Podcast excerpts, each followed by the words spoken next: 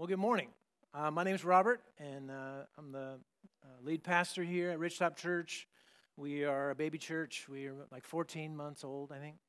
Um, but we've seen God at work, and uh, this weekend's been a really, I think, pivotal weekend for us as a church. As uh, the women of the church were experiencing um, the gospel being taught and reflected on, and worshiping together, and praying, and having a good time together, and the guys are doing the same thing. Uh, and we were also sleeping in tents. And so, yeah, the guys a little more bleary eyed than, than the ladies, but uh, it was a great, great weekend. Um, we've been going through the book of Genesis also slowly uh, for the last, I don't know, 10 weeks, I think, 10 or 11 weeks. And we're continuing to do that. So keep your thumb in that Genesis 12 uh, passage in, in the Bible there on your chair because uh, we're going to be going back to there. But um, this has been, this has uh, been um, all, all that we've, we've looked at so far is really been a race to get to Abraham. So it's, it's, it has moved at a very high rate. We've, we've skipped generations, like 10 generations, and Noah, and 10 generations, and now Abraham. So there's a lot of details that, that don't get reported. Um, and so the, the, the, writer is wanting us to understand Abraham. It's partly why these first 11 chapters are even um, in the book. But if we were to sum up those 11 chapters, uh, we start off with creation, right? A self existent, all powerful, all good God creates all of the universe. And the grand finale of that creation being human beings, those human beings being entrusted with the stewarding of the universe. Um, we then see a fall where human being, uh, beings rebel against God, and it results in a, I've been calling it a decreation, a dismantling, a, an unraveling of the good and ordered creation that God uh, had set in motion. By the time we get to Genesis 4, we see a snapshot of that decreation up close and personal as we see Cain kill his very own brother, uh, Abel. Uh, humans do proliferate and uh, they start to, to, to spread uh, across the world, uh, but so does their sin. And by the end of um, Genesis chapter 5 into chapter 6, we see that sinful human beings uh, are corrupt to the core. Uh, and that corruption reaches a threshold which precipitates an immediate judgment. And God sends that judgment in a catastrophic flood. At the same time, he offers mercy to Noah and his family via an ark. And so that uh, the family is, is saved uh, from the judgment and is, is then placed as kind of a, a renewed Adam and Eve uh, to start fresh uh, on planet Earth. But humans proliferate again, and so does their sin. And after another 10 generations uh, after Noah, uh, we see this not only individual corruption, we see a systemic corruption as human beings uh, collaborate in a kind of an unholy collaboration to build the Tower of Babel, to make a great name uh, for themselves, and to set themselves up as God of the universe. And so, uh, yet again, they cross a threshold that God sees as a, a sort of a, uh, a indicator that okay, that they, they need immediate judgment. And this time it's not a flood. He had promised he wouldn't do that again. But he judges them by confusing their language. And, and so out of that, they then disperse and scatter uh, all over the planet. And when we get to the end of that story, uh, we see the judgment and we're waiting for the mercy, right? Because this is what we see this pattern of judgment, mercy, judgment, mercy. Um, and there doesn't seem to be any mercy. At the end of the Tower of the Babel uh, story, it, it's just a frustrated, scattered bunch of human beings that uh, don't really seem to have much hope in the world, which then sets up chapter 12. and this is God's plan for bringing forth the offspring that he had promised back in Genesis 3 that would bring salvation to this frustrated, scattered, separated human race. But not only a plan to save, but a, a pattern uh, for us to understand how God wants us to relate with Him. Maybe you've been wondering, what does God want from me? Well, you're going to find out in this passage. what God wants from you, what kind of relationship He desires for you to have with Him. So we're going to see both a of big picture plan of how He's going to save humanity and a little picture pattern of how He wants individuals to relate with God. So if you flip back to Genesis 11, you, you get to see some of the backstory of Abram. Um, we see at the end of this long genealogy, Genesis 11, verse 27, it's also on the screen. Now, these are the generations of Terah. Terah fathered Abram, Nahor, and Haran, and Haran fathered Lot. Haran died in the presence of his father Terah in the land of his kindred, in Ur of the Chaldeans.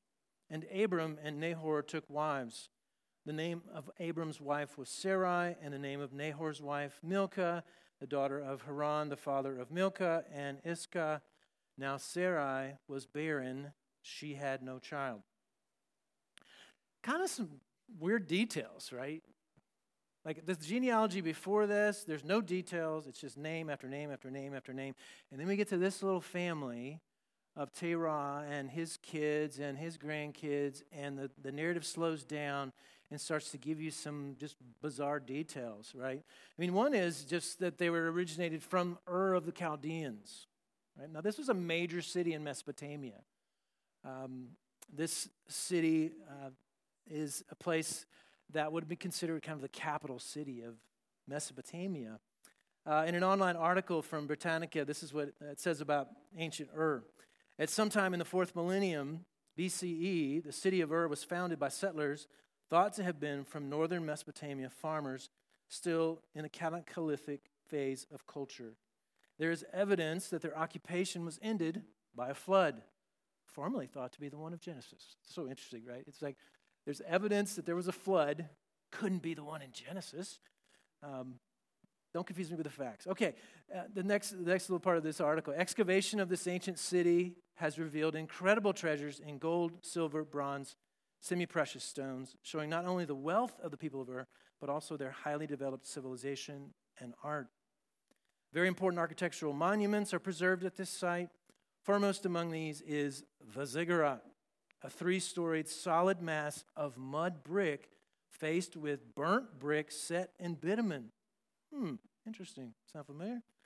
Um, if you were here last week, you know what I was talking about. Rather like a stepped pyramid, on its summit was a small shrine, the bedchamber of the moon god.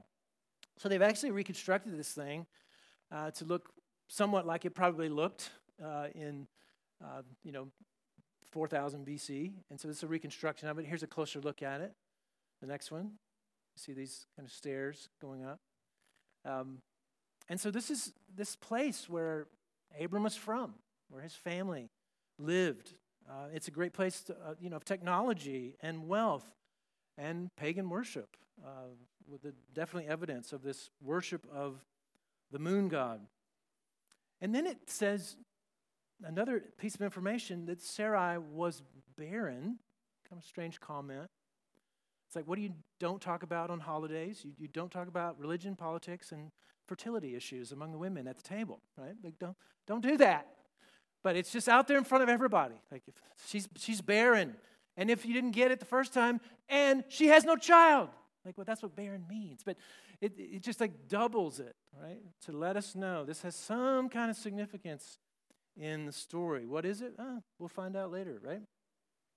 And so um, they're in this very uh, civilized kind of place, a lot of wealth, a lot of technology, uh, some evidence there's indoor plumbing, all, all that kind of stuff. And then they leave. They leave the city.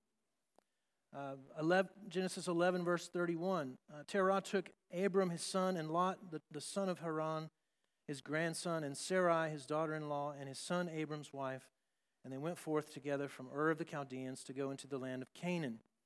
But when they came to Haran, they settled there. And the days of Terah were 205 years, and Terah died in Haran. More kind of seemingly incidental details at the end of Genesis 11 um, that they're, they're heading to the land of Canaan, right? So here's where they're, they, they, they started in this map. Next, next slide. So this is, you know, remember sixth grade when you were in social studies and you learned about the Fertile Crescent? Do they still teach the Fertile Crescent? This means yes. Some of you don't, you don't know what the Fertile Crescent is.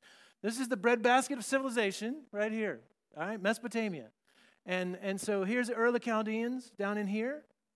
And so they traveled from southern Mesopotamia to Haran, which is northern Mesopotamia. And their, their, their, their initial destination was all the way down in here into the land of Canaan. But they don't do it. They don't go there. They stop in Haran. For what? We don't know why, whatever reason. But dad just decides this is where we're going to live. It's also another center for the moon god worship. Could be part of it. Um, and so they plot they plop down there. Uh, it's another wealthy city, a very civilized place, um, a very uh, safe place, relatively speaking. Um, it's it's a it's a good good place to live, right? It's like Austin. You know, that's nice, nice, nice city. It's clean and there's a lot of opportunities. It's a good good spot, and that's where they they, they then settle, and then Dad dies. Right, Terah dies, leaves his family there in Haran, and they continue to live there. And then things get interesting for Abram and his wife Sarah. So this is where we pick up the story, Genesis 12, verse 1. So find that in your Bible. Genesis 12, verse 1. Now the Lord said to Abram, Go from your country and your kindred and your father's house to the land I will show you. And I will make you a great nation. I will bless you. I will make your name great so that you will be a blessing. I will bless those who bless you, and him who dishonors you I will curse, and in you all the families of the earth shall be blessed. So, the Lord says, or strong argument, this could be translated, the Lord had said. And actually, New International Version and King James Version, for instance, translates it this way Genesis 12:1 NIV says, The Lord had said to Abram, Go from your country, your people, your father's household to the land I will show you. King James Version says, Now the Lord had said unto Abram, Get thee out of thy country and from thy kindred and from thy father's house into a land that I will shew thee. What a weird way to say show. Shew, okay, cool, Old English. There's a strong evidence that God had already said to Abram back in Ur, Go, get out, go to the land of Canaan. And that he didn't do it. In Genesis 15, 7, this is God saying to Abram, I am the Lord who brought you out of Ur of the Chaldeans to give you this land to possess. In the New Testament, Stephen, when he's preaching his one and only sermon before he gets stoned, uh, Acts 7 2, stoned by rocks, not. Anyway, uh, Stephen says, Brothers and fathers, hear me. The God of glory appeared to our father Abraham when he was in Mesopotamia before he lived in Haran. So, Stephen, whose sermon ends up in the Bible, uh, is saying, actually, God was speaking to Abram back in Ur and saying, Get out, go. Now, that's kind of a, kind of a sidebar there, but that encourages me. God is so patient. He's patient with people who are stubborn, who don't obey the first time, and, and he just continues to initiate, initiate, initiate, initiate with them. Seems to be doing something similar with Abram. That's a whole nother sermon. We'll do that later. But the gist of what's being asked of Abram here in this call in Genesis 12 is summarized by uh, commentator Derek Kidner as forsake and follow. Forsake and follow. Right? I mean, the King, uh, King James Version, you just heard it. It says, Get thee out. It is strong language. It is like disassociate yourself from these things. And it lists off these things from your country or literally your land. Disassociate yourself from your land, right? Leave the place, physical place that you're used to, that you've been living in, that you know. You know where the good coffee shops are, you know where to get groceries. You know this place. Get out, leave it, right? And then he says to, to, to leave your kindred. This is like leave your ethno linguistic group, the group you feel culturally comfortable with, the group that speaks your language, and it's easy for you to have conversations wherever you go because you're all in the same ethno-linguistic group. Leave it. Disassociate yourself from that group. And then leave your father's house. Leave your family. Get out. Disassociate yourself from these that you've done life with side by side. In the ancient world, this is even more of a challenge because families were even more tight knit, way more tight knit than they are now. Partly that was for safety and security. Your family was your loan corporation, your police force. You had no loan corporation, no police force, no welfare system. You depended on your family, your, your clan, your tribe to survive. And God's saying, get out, leave your kindred, leave your family. People just didn't do that. It seems like the norm now in the modern age. It's like, I gotta go, gotta go get away from my family and go do my thing. Honestly, that really hasn't been the norm except for like 50 years, honestly. 50, maybe 70, 50, honestly. Since I was, was a little kid. That's about the time when this, like, leave my family thing was happening. And here, God's saying to Abram, do this countercultural thing. Leave your land, leave your cultural group, leave your family, disassociate from them. But not just forsake, also follow, right? Go to a country or a land that I will show you. Now, there's no details on the destination, it seems. There's, there's no details. Remember the ark, those of you that heard that sermon? It's rudderless, it has no, no way of propelling it, there's no steerage. It's just like get on the ark and hope it gets where it needs to go, trusting in the providence of God. Something similar going on here. He's like, leave your land, leave your cultural group, leave, leave your family. And where we're going? Where I show you. Wherever I show you, that's where we're going. We're going to forsake and we're going to follow. Now, that's a pattern of how God wants us to relate with Him. To, to forsake that which is certain and comfortable and follow. Now, may it, it, might mean you leave your land and your ethno-linguistic group and your family, or not.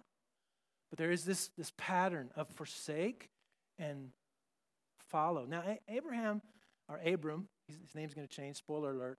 Um, Abram is doing this in part because he's also going to be blessed.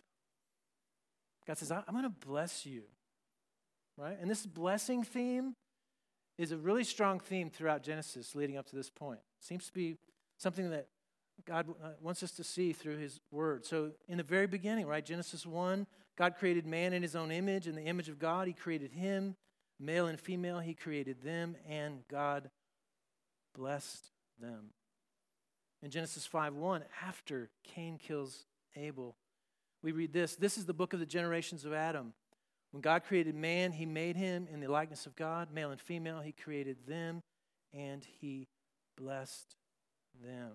Right? Genesis 9, uh, after the flood, God blessed Noah and his sons, and he said to them, Be fruitful and multiply and fill the earth. We've been saying that the blessing is to be favorable toward. This is the heart of God, right? He's, he's like, I, I want to be favorable toward human beings. And, and, and, he's being favorable toward uh, Abram and his family. And it's a personal favor. It's, it, it's, it's relational favor that's given to uh, Abram. This is in stark contrast to ancient religion, ancient pagan religion. Ancient pagan religion is this kind of nebulous transaction between me and, for instance, the moon god, which Abram was very familiar with. And you come out and you offer up your animal or your plants or, or your child, and you try to make a transaction with this nebulous moon god and try to get some blessing, try to get some, some favor. And so you bless the moon god, and the moon god blesses you. This is not that. This is different. This is God speaking. God personally relating with the use of human language with Abram is not at all like the pagan religions of the day. The Lord said or had said. And consequently, Abram's about in this next verse, right? He's, he's gonna he's gonna leave. He's gonna do it, right? This is part of the reason, is because it is personal. I keep harping on the trend in Austin uh, of people attributing good things to the universe or to karma, right? It's like I put good things out into the universe and the universe gives me good things. This is not any different than pagan moon worship, guys. It, it might seem a little more sophisticated because, like, the universe, it's no different. It's the same thing. Um, Taylor Swift, she has a, a great song about this um, called Karma. And she says this about the karma and how karma is going to treat her ex boyfriend who has done her wrong.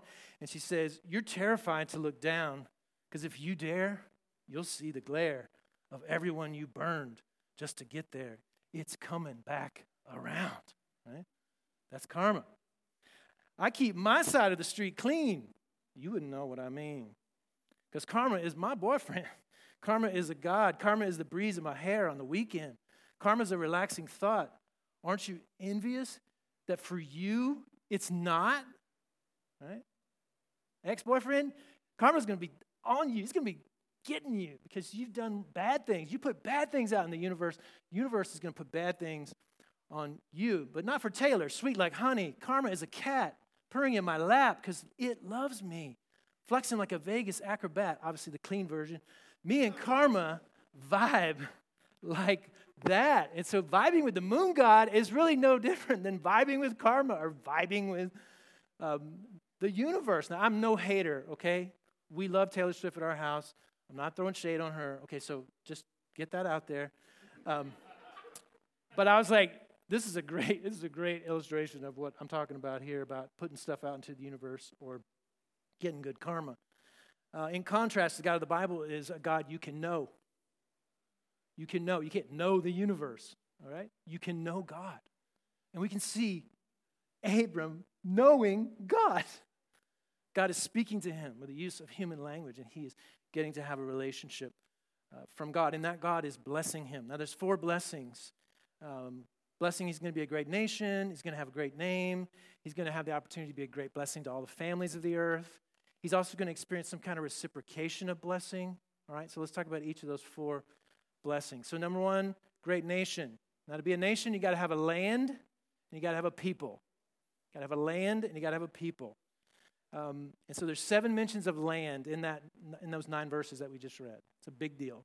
It's a big deal. That word land or country is mentioned seven times. Uh, and then a people. Now remember, Sarai, she's barren, aka she's childless. How are we going to have a people, God?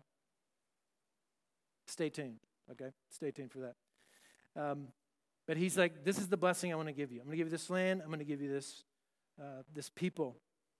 And for the first time in the unfolding plan of God, we get to see God desiring to relate to a people, to a nation, and not just individuals. He, he, he is still in, uh, relating to individuals, but he has a plan to relate to humanity in a nation. And so he's starting to, to unfold that part of uh, his plan. Now, the nation of Israel is a hot topic right now. Um, there's a, a, a, horrific war going on uh, between Israel and uh, Pal- Palestinians, uh, uh, specifically Hamas. And uh, there's a lot of conversations about what do these land promises, how do they connect to current day geopolitical Israel? Uh, that's a massive question. And if you want to talk about it, we'll talk about Lazarus on airport after the sermon. Because if I put a whole section in there, we'll be here for two hours, okay? But this is where these promises come from, right? About this land thing. Uh, and so Palestinians looking in the Quran, they're saying, well, we have promises in our holy book. And some Jews, not all, some Jews are looking in the book and saying, well, we have promises. Uh, we have a divine right. And so that's really at the heart, in, in many ways, of the conflict is this, these verses and verses in the Quran. All right. Blessing one, great nation. Blessing two, great name. Which means not only he's going to be well known, but he's going to be known and highly esteemed. He's going to have uh, known as, as a, a person of great character. And so he's going to have this great name. Remember the Babel builders? Those of you that were here for that? They wanted to make a great name for themselves. And here, God is making a great name for Abram. So he's not against human beings being well known, being examples.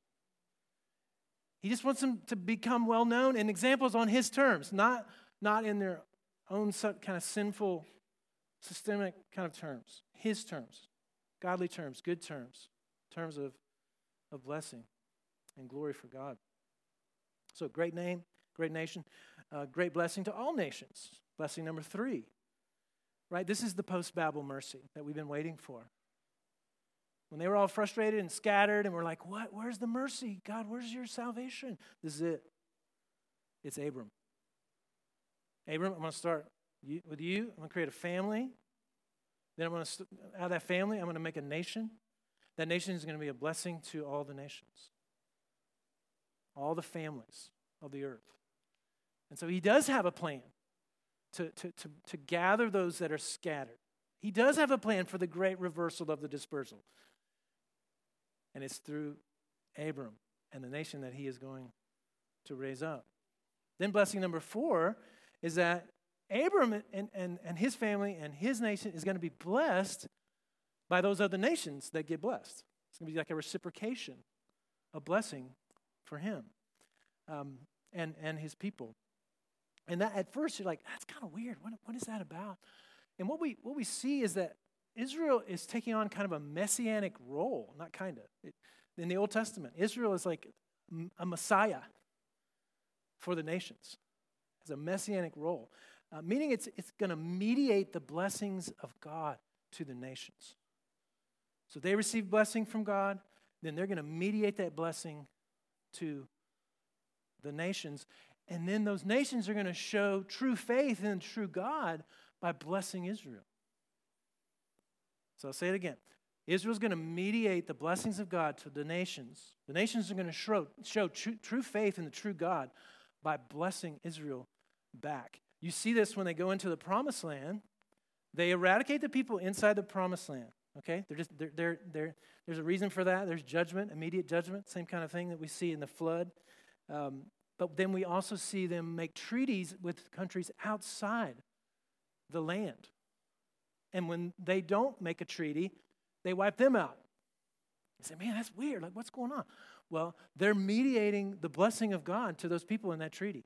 They're saying, God, through us, is favorable toward you, country outside our, uh, our boundaries and you can bless us back.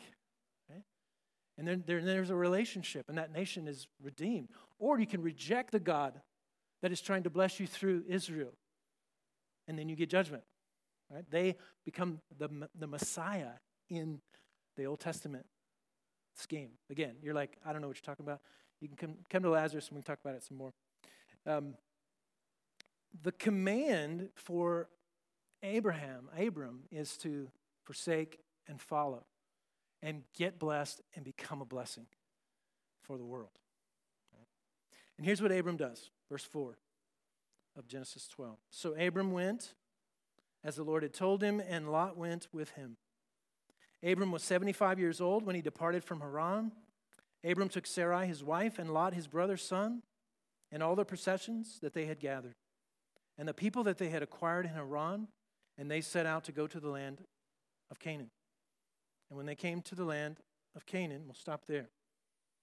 So, Abram, here's the call to get out, to, to leave your land, leave your ethno linguistic group, leave uh, your family. And he says, Okay, I'm doing it. I'm going to go to a land that you're going to show me. And he follows God to the land of Canaan. And there's some major obstacles, right? Well, he's one, he's 75. He's not a young dude. So that's part of it. But also, two, Sarai is barren, right? Like the chances of this old couple having a baby, much less starting a nation, is zero. And yet, he says yes. He hears that call to forsake and follow, and he says, Yes. He believes in the God who is saying, I want to bless you. If you walk this out in faith, I, am going to bless you in these incredible ways. And he leads them to Canaan. And in Canaan, surprise, are Canaanites. Now remember, Canaan, those of you that have been with us on this sermon series, was the son of Ham, which was one of Noah's three sons. Canaan had received a curse. And the reason is because of his father, Ham's shameful treatment of Noah. And it was kind of a poetic justice that was given against Ham of not cursing Ham, but cursing his son. And so it's like Noah's basically saying, if I'm going to have a shameful son like Ham, then Ham, you're going to have a shameful son like Canaan. A lot of mystery there. I, I don't understand that all 100%, but this is the origin story of the Canaanites. This is why this story is important. Um, and so the, the Canaanites um, are a very godless people, right? Very wicked people. We know that in part because of Genesis 19, the story of Sodom and Gomorrah. It's sort of a case in point to show us, give us a, a little on the ground uh, reporting how's it going in the Canaanite culture is, is Sodom and Gomorrah. And if, if you don't know that, that story, uh, two angels of God show up. Uh, every male, young and old, shows up when, once they know that these strangers are in the city, and they show up and they say, We basically want to rape you, angels. So that's a little bit of a litmus test. Hey, how's it going in, in Canaan? Not good. Not good. In fact, it's similar to what it was like before the flood. Every intention of their heart is absolutely corrupt. Right? And they actually experience immediate judgment. You look at uh, Genesis 19, they pass the threshold and there's immediate judgment. Uh, judgment. Not of all the Canaanites, but of two cities, Sodom and Gomorrah. These are Abram's new neighbors. Not in Ur anymore, not in Haran. He's in Canaan. This is where God has led him. These are his new neighbors. This takes absolute, unconditional trust in God on Abram's part. Um, in the book, actually called Ruthless Trust by Brennan Manning, he says this The re- reality of naked trust is the life of a pilgrim who leaves what is nailed down, obvious, and secure, and walks into the unknown without any rational explanation to justify the decision or guarantee the future. Why? Because God has signaled the movement and offered it his presence and his promise. This is Abram. He is le- he's left what is nailed down, what is certain. Why? Is there some logical reason? Is he like, I'm going to go to Austin because there's a lot of jobs and this is what I want to do? And no, he's, he's like, God has initiated with me. He's called me to the land of Canaan. And so here's what he does. Uh, when he gets to the land of Canaan, says in verse 6 Abram passed through the land to the place at Shechem, to the oak of Moreh. At that time, the Canaanites were in the land. So here we see Canaanites are in Canaan, it makes sense. Um, he goes to, quote, the place, probably a better translation is the site of Shech- at Shechem. This is a religious site. And there's a massive tree there. And it is a place of pagan worship. So, huge trees in high places. These are the favorite places of, of pagan worship. Um, and this place was known as a, as a heart, heart of pagan worship. The fertility cults of the Canaanites would have been worshiping there. There would have been cult prostitutes that would have been there that you could have sex with as a, as a means of worshiping the pagan gods. Um, you could also kill your kid as a sacrifice to these pagan gods. This is the kind of stuff that's happening at the site of Shechem. And this is not necessarily all new to Abram. He's a moon worshiper, probably from way back, right? His daddy was a moon worshiper. He was a moon worshiper, right? And, and now he's following the true God who has spoken to him. And he's walking through this, this, this, this religious site, this Canaanite religious site. And when he's in that site, God speaks to him. Verse 7 Lord appeared to Abram and he said, To your offspring, I will give this land. this is so amazing, right? He's, he's walking, he's been walking through the Canaanite land. He's been seeing this incredibly violent, wicked culture, and he gets to the heartbeat of the worship of the pagan gods. And he gets there, and God says, Hey, I want to speak to you again. I'm going to give you this land. Look around. I'm going to give you this land that's possessed by these Canaanites. And they have the power to completely annihilate this little family of foreigners. and God's saying, I'm going to give you this land. I'm going to give you the land of Canaan. Now, he'll do that a few times for Abram. He's going to need to hear it multiple times. it's going to be a struggle to believe that God is going to actually do this. But he is not kidding. He is going to give the nation of Israel that land. And he does it. Now, here's what Abram does at Shechem. This is the back half of 7, verse 7. So he built there an altar to the Lord who had appeared to him. Don't you love that? He, he walks into the heartbeat of pagan worship, and there's this big tree, and they're doing pagan rituals. And he's like, I'm going to build my own altar to my one true God, and I'm going to worship him. I'm going to worship him. I'm to worship him out in front of God and my family that I brought with me and all these crazy Canaanites. I'm going to worship him. It's a really powerful moment where he, he builds this altar and he worships the one true God.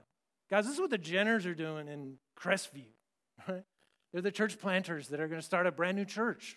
They're showing up in Crestview. They're like, not very many people worship Jesus here. We're going to worship Jesus right here in Crestview. And we're going to invite uh, anybody else that wants to come. That's how you plant a church, okay? That's short version, but that's how you plant a church. And this is Abram and his little family. And he's just, he's just like, build, build this altar. I'm just going to worship the one true God. And I'm going to trust him. I'm going to trust him. This is part of the pattern, right? Because there, there's this forsake and follow, but it's being fueled by worship? You think about it this way. Um, it, you, you see this, next slide. There we go.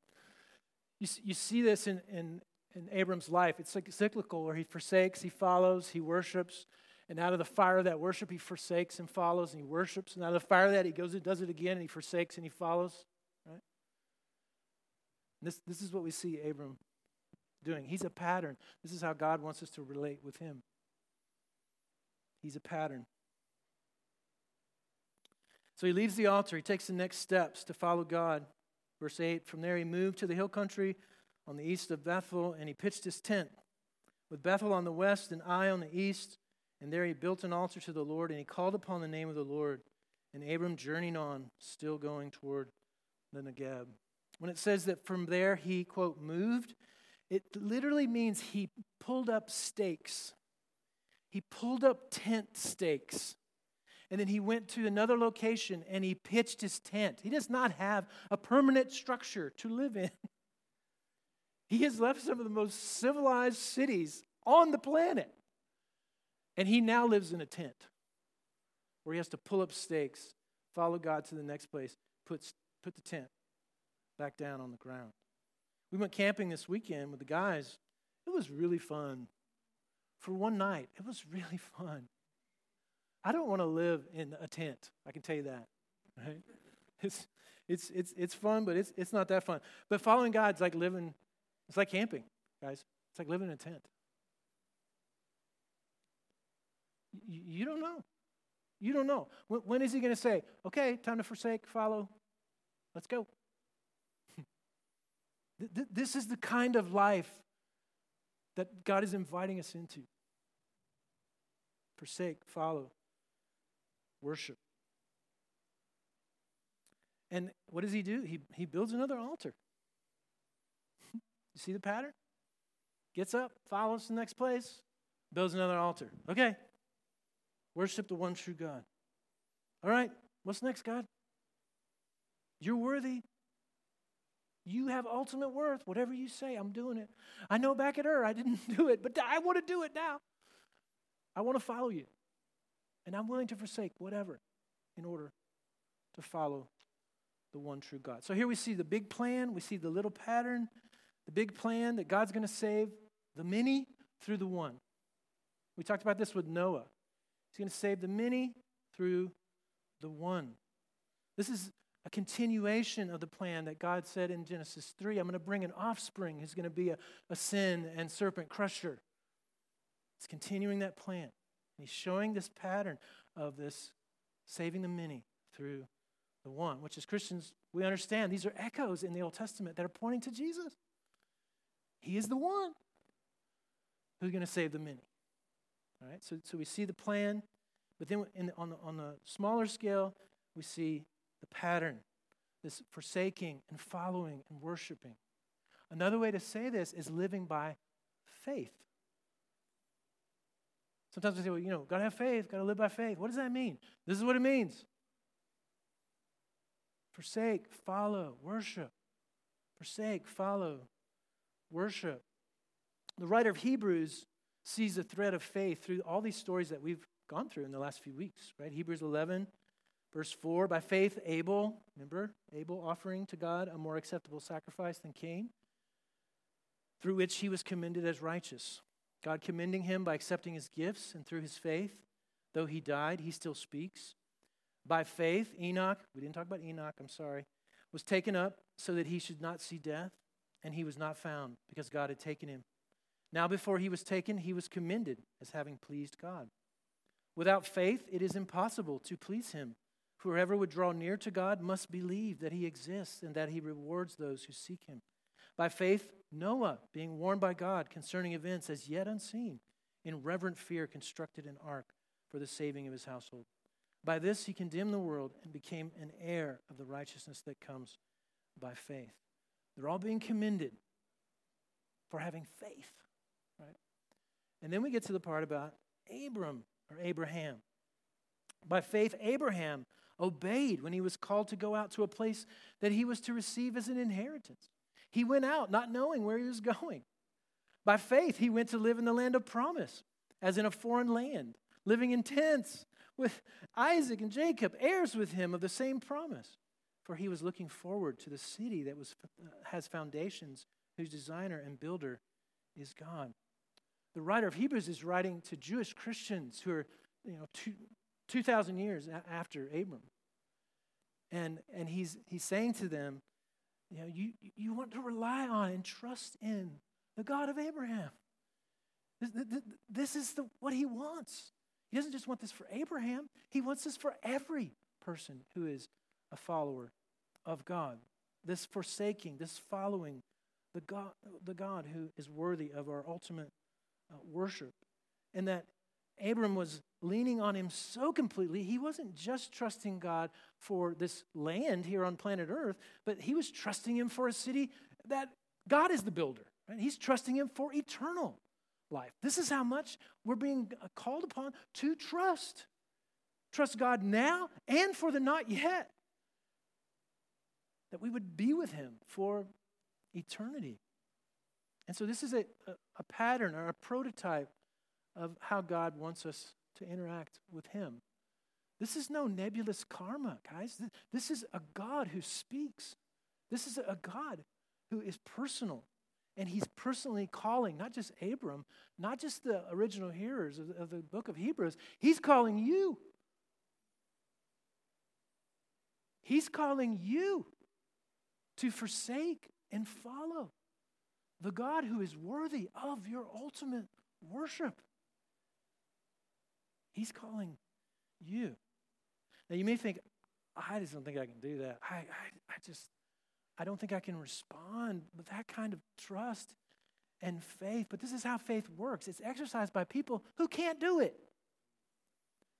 Yet again, Abram and Sarai are examples of this, right? Also, Hebrews 11, verse 11, by faith, Sarah received, herself, received power to conceive. What? A postmenopausal woman has a baby. How could she do that? By faith. God met her in that and gave her the ability to conceive, even when she was past the age, since she considered him faithful who had promised. Therefore, from one man and him, as good as dead, were born descendants as many as the stars of heaven and as many as innumerable grains of sand by the seashore. You know, Sarah, she, she can't conceive, but Abram, he's like as good as dead. That's, ouch, that hurts. Yeah. Um, but what, what the writer there is saying, it was beyond their own power to do the thing that God was asking them. This is the nature of faith. So you hear that call to forsake and follow the, the one true God is worthy of your worship, and you're like, I, I, I don't think I can do that. You're in the right zone there. because you'll need the power of God. You'll need the gift of even faith itself in order to forsake and follow the one true God. Now, the writer of Hebrews continues recounting a bunch of faith of a bunch of people throughout that Hebrews 11, and it all culminates on, in, the, in the one where all these promises arrive, and that's Hebrews 12, 1 through 2.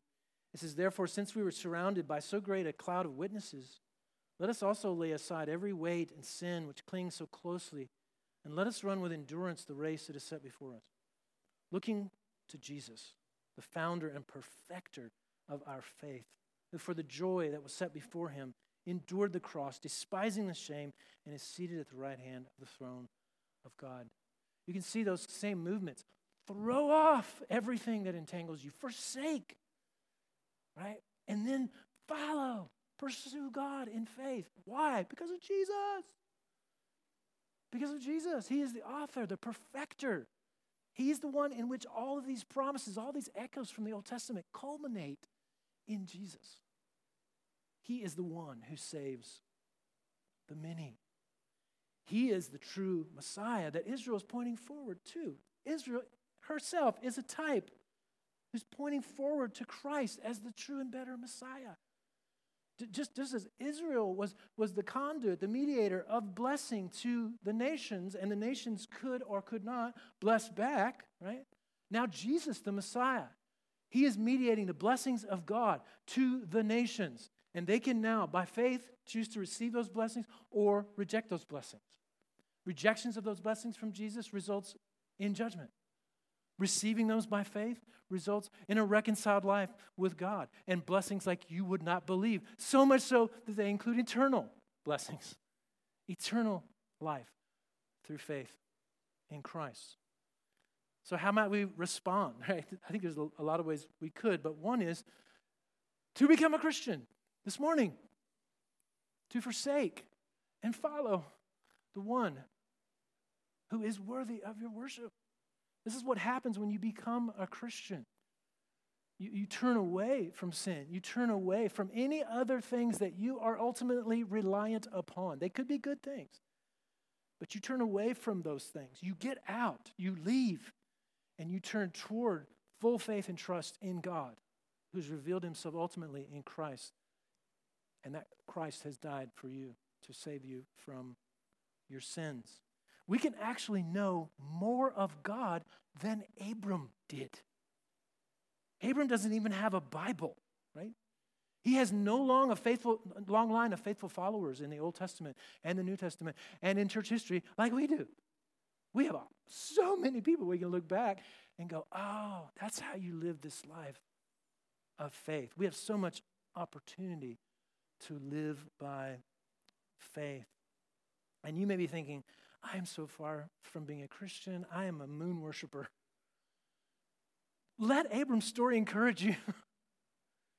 this is what God does. He, he saves moon worshippers out of their cultures, out of, out of their uh, upbringings, out of their ideological uh, worldviews, and he brings them into a new life of faith in God. So if that's you this morning, put your faith in God, in Christ, who has died for your sins.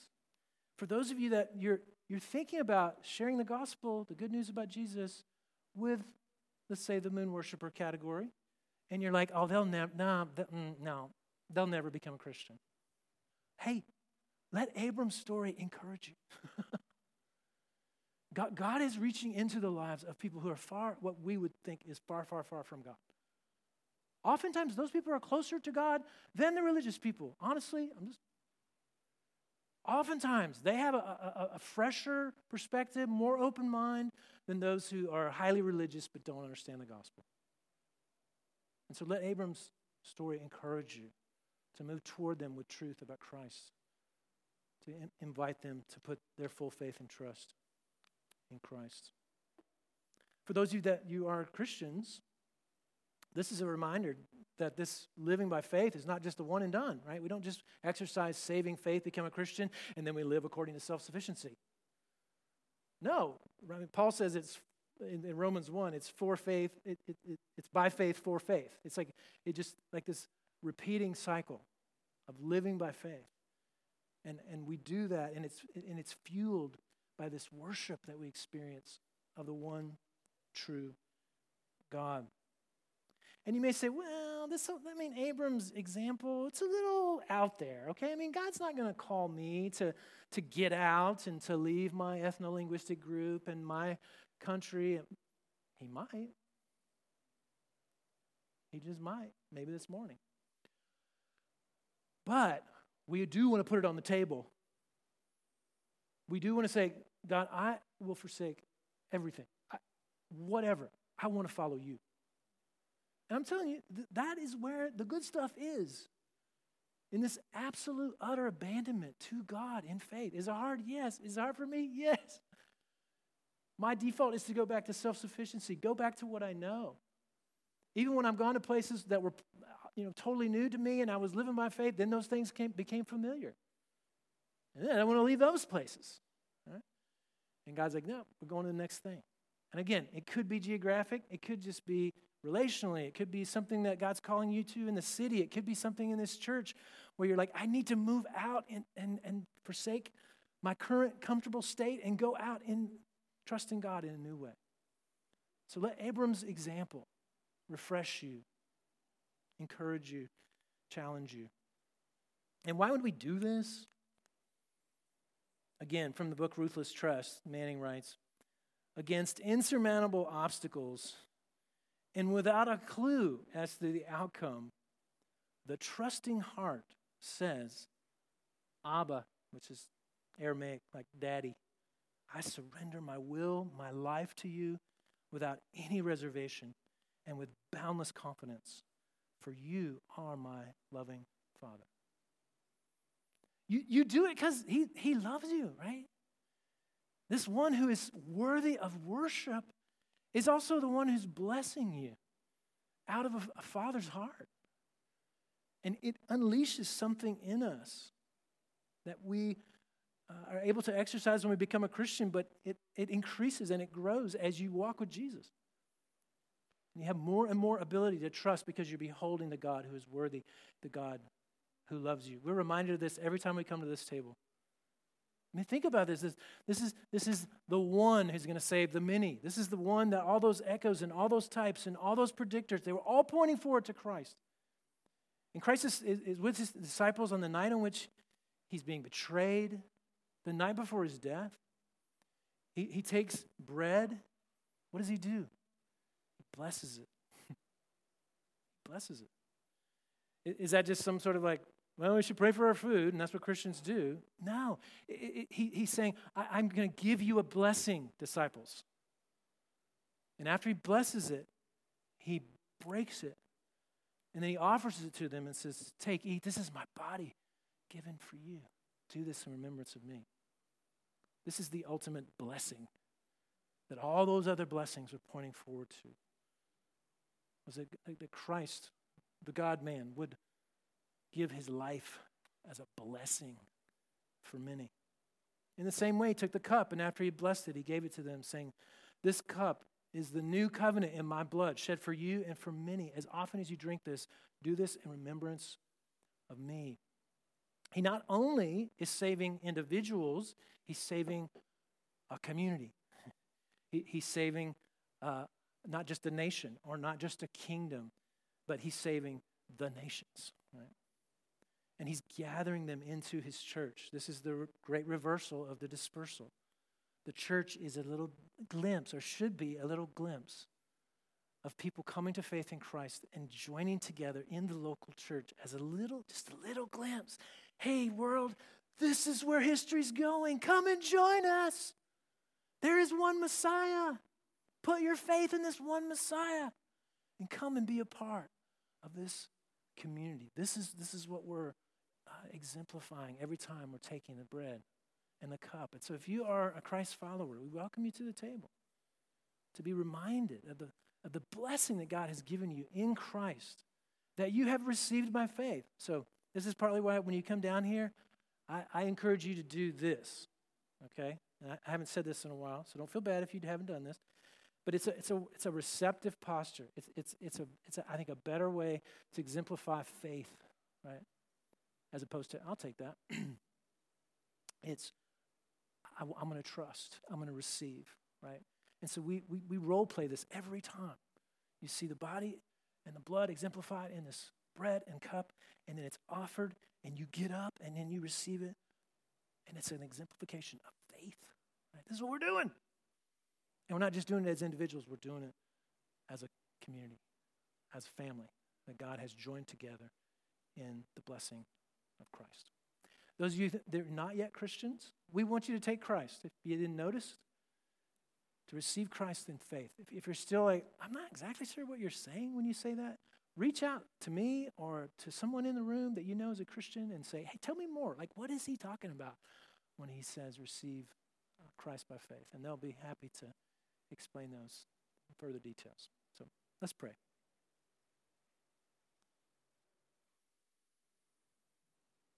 God, thank you for the, the privilege it is to be in relationship with you. That we don't just have to roll out of bed in the morning and just kind of have this nebulous sense of the transcendent, but a God who loves us, knows us, speaks your word to us. Thank you for the, the scriptures that you've given us that, that are your word to us. And I thank you for each one who has experienced that call to forsake and follow and uh, have, have done that in uh, an initial way and have been growing in that. And I pray that th- this sermon this morning would uh, activate our faith, Lord. Lord, th- this story to me is so undomesticated. I, I just marvel at it, what you did to call Abram to, to leave and to go. And so I know, God, in, in different ways, some, some geographical, some not, you're, you're calling people in the room leave, go. Help us to understand what does that mean for each of us? What does that mean uh, for our church? I, I just I pray that this would be an encouragement, God, and thank you for this ultimate blessing of you going to the cross for us, dying in our place, forgiving us of our sins, reconciling us to you and each other. What a blessing. and we're grateful. We're grateful for the story that brought this blessing about. Um, that includes even an old elderly couple, Abram and Sarai. And we pray all these things in Christ's name. Amen.